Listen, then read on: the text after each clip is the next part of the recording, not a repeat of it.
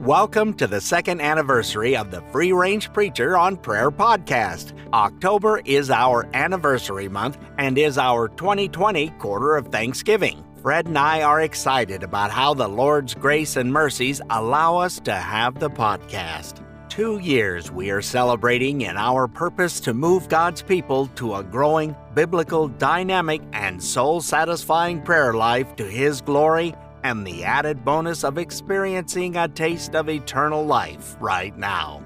In our celebration, if you write to the podcast, we are offering one of the popsicle crosses designed and made by Paul Nichols to remind us all to have the faith of a child. Thank you for listening, and now here's your host of the Free Range Preacher on Prayer podcast, Fred.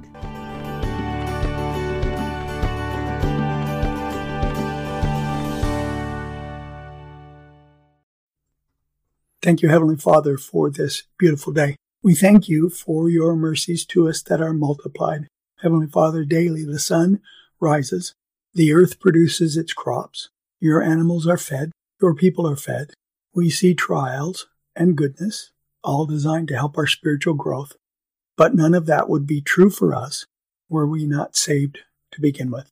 So we bow before you today, no matter what else is going on in the world no matter what we are doing, victorious or fraught with challenges, we bow before Thee today to thank Thee that we are saved.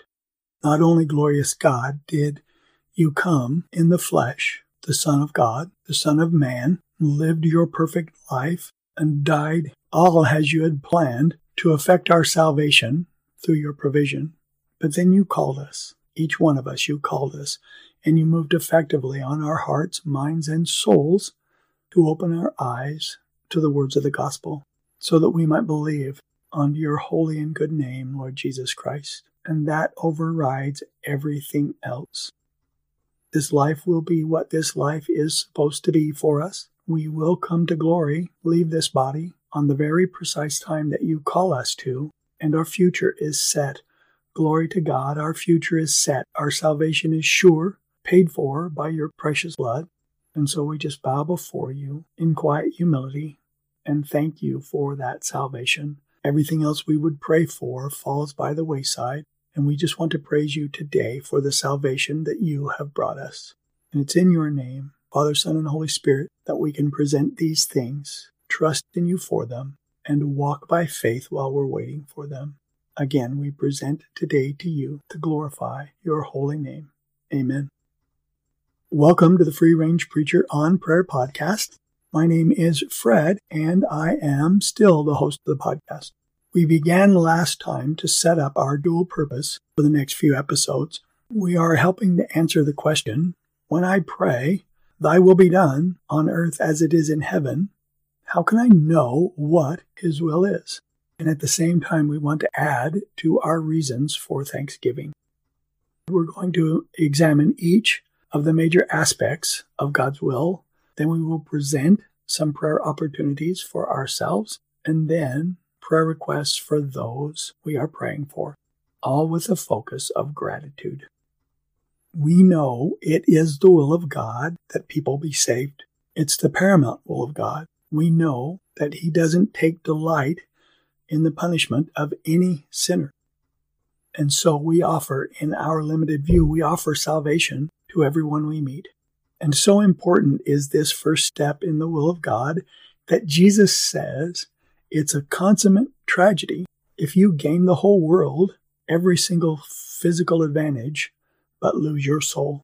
The critical nature and call to salvation we can see from the moment Jesus said in Luke 19:9, and Jesus said to him, this is Zacchaeus, by the way, Today, salvation has come to this house because he too is a son of Abraham. For the Son of Man has come to seek and to save that which was lost. That's why he was here. From there, we see Paul's heart when he confirms his own purpose in 1 Corinthians 2, verse 1 and 2.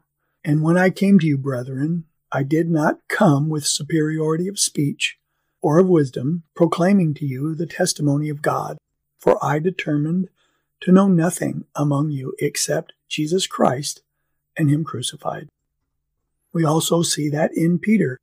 In 2 Peter, the Lord is not slow about his promise, as some count slowness, but is patient toward you, not wishing for any to perish, but all to come to repentance. We see that in the Great Commission, that that's what we're supposed to do, go into the world and preach the gospel. And again, we we looked at this a little bit in the life of Paul, and I think the book of Philippians asserts that the joy that carries us through every circumstance flows from being committed to and involved in the spread of the gospel. The first purpose and aim of God's will, therefore, is salvation. And our prayer purposes barely need to be repeated, but I do need to let you know a couple things. In fact, if you are not a Christian, it behooves us here to remind you once again, and I'll put, I'll let John MacArthur put this into his words. It is God's will that men be saved. If you have not come to the foot of the cross and met Jesus Christ, then you are not even in the beginning of God's will. And then he follows with this God has no reason to reveal anything particular about your life because you have not met the number one qualification salvation. And as I just mentioned, everything else falls away. Now, this is from me again. No matter what your circumstances are today, the Bible says today is the day of your salvation. God is calling you. If you are feeling His pull for your submission to the gospel, the Bible puts it this way and working together with Him we also urge you not to receive the grace of God in vain. For he says, At the acceptable time I listened to you, and on the day of salvation I helped you. Behold, now is the acceptable time. Behold, now is the day of salvation. So I would urge you, if you are not saved and know it, that you do submit to the gospel right now. You can pray to receive his eternal grace that's kind of the normal way we begin. You may want to stop this and pray that way.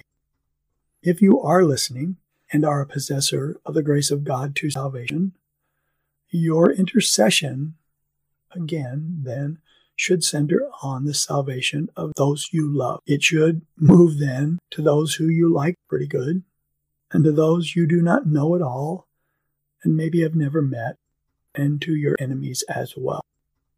I believe it's a poor example of one who is as forgiven as we are in the eyes of Almighty God to be unforgiving or have an unforgiving attitude towards other others.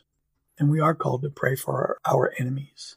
And I know that that's tough, but Paul says in Romans 12, never take your own revenge, beloved, but leave room for the wrath of God. For it is written, Vengeance is mine, I will repay, says the Lord. That's God's business. Our business is to pray for the lost. We see in Zephaniah, the Lord is righteous within her. He will do no injustice. Every morning he brings justice to light. He does not fail, but the unjust knows no shame. His justice will never fail. We don't have to fear that. Our place is to know the purpose that flows from the love of God and the nature of God, that we trust Him in all things, and we pray the way He has asked us to pray for the salvation of others. That sums up pretty much our prayer purposes in when we think about salvation is praying for others for their salvation and remembering we've talked about this our gratitude the gratitude comes in this quarter of thanksgiving from Luke and I have forgotten the chapter, but he sends out 70, and the Bible says that they returned with joy. And they said, Even the demons are subject to us in your name. And remember, we've talked about this. He tells them, I've given you authority to tread upon serpents and scorpions, and over all the power of the enemy, and nothing shall injure you. Nevertheless, this is what Jesus says, nevertheless, do not rejoice in this, that the spirits are subject to you, but rejoice that your names are recorded in heaven.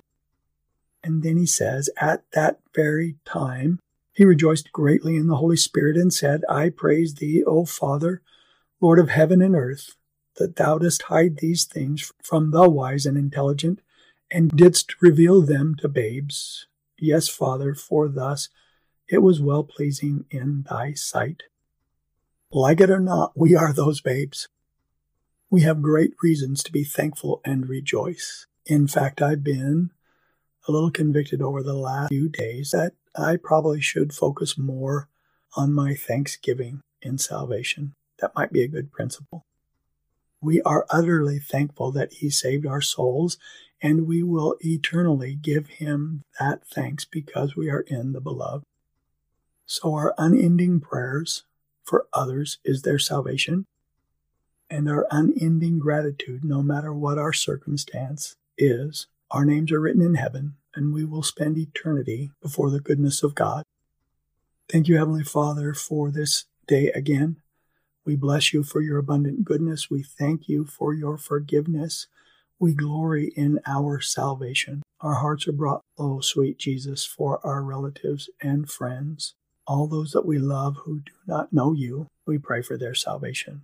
Give us the compassion, Lord, to pray for workers in the harvest, for all those people that we don't know and have never met, many of them even our enemies.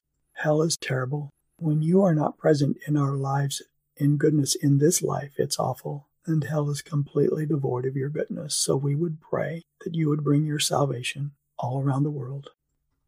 Thank you once again for your mercies to us and your grace that has led us to this place. We commit glory to you, thankfulness to you because of our salvation, and we intercede for that glorious eternal goodness to all those people you are calling to your holy and good name. In the name of Christ, we present all this to you. Amen. May the Lord bless you and keep you, and make his face to shine upon you, and give you peace. Thank you once again for listening in all 28 countries around the world. Remember to get your own popsicle cross, email us at freerangeprayer at gmail.com. For any and all voiceover needs, contact me at durringtonr at gmail.com or richarddurrington.com.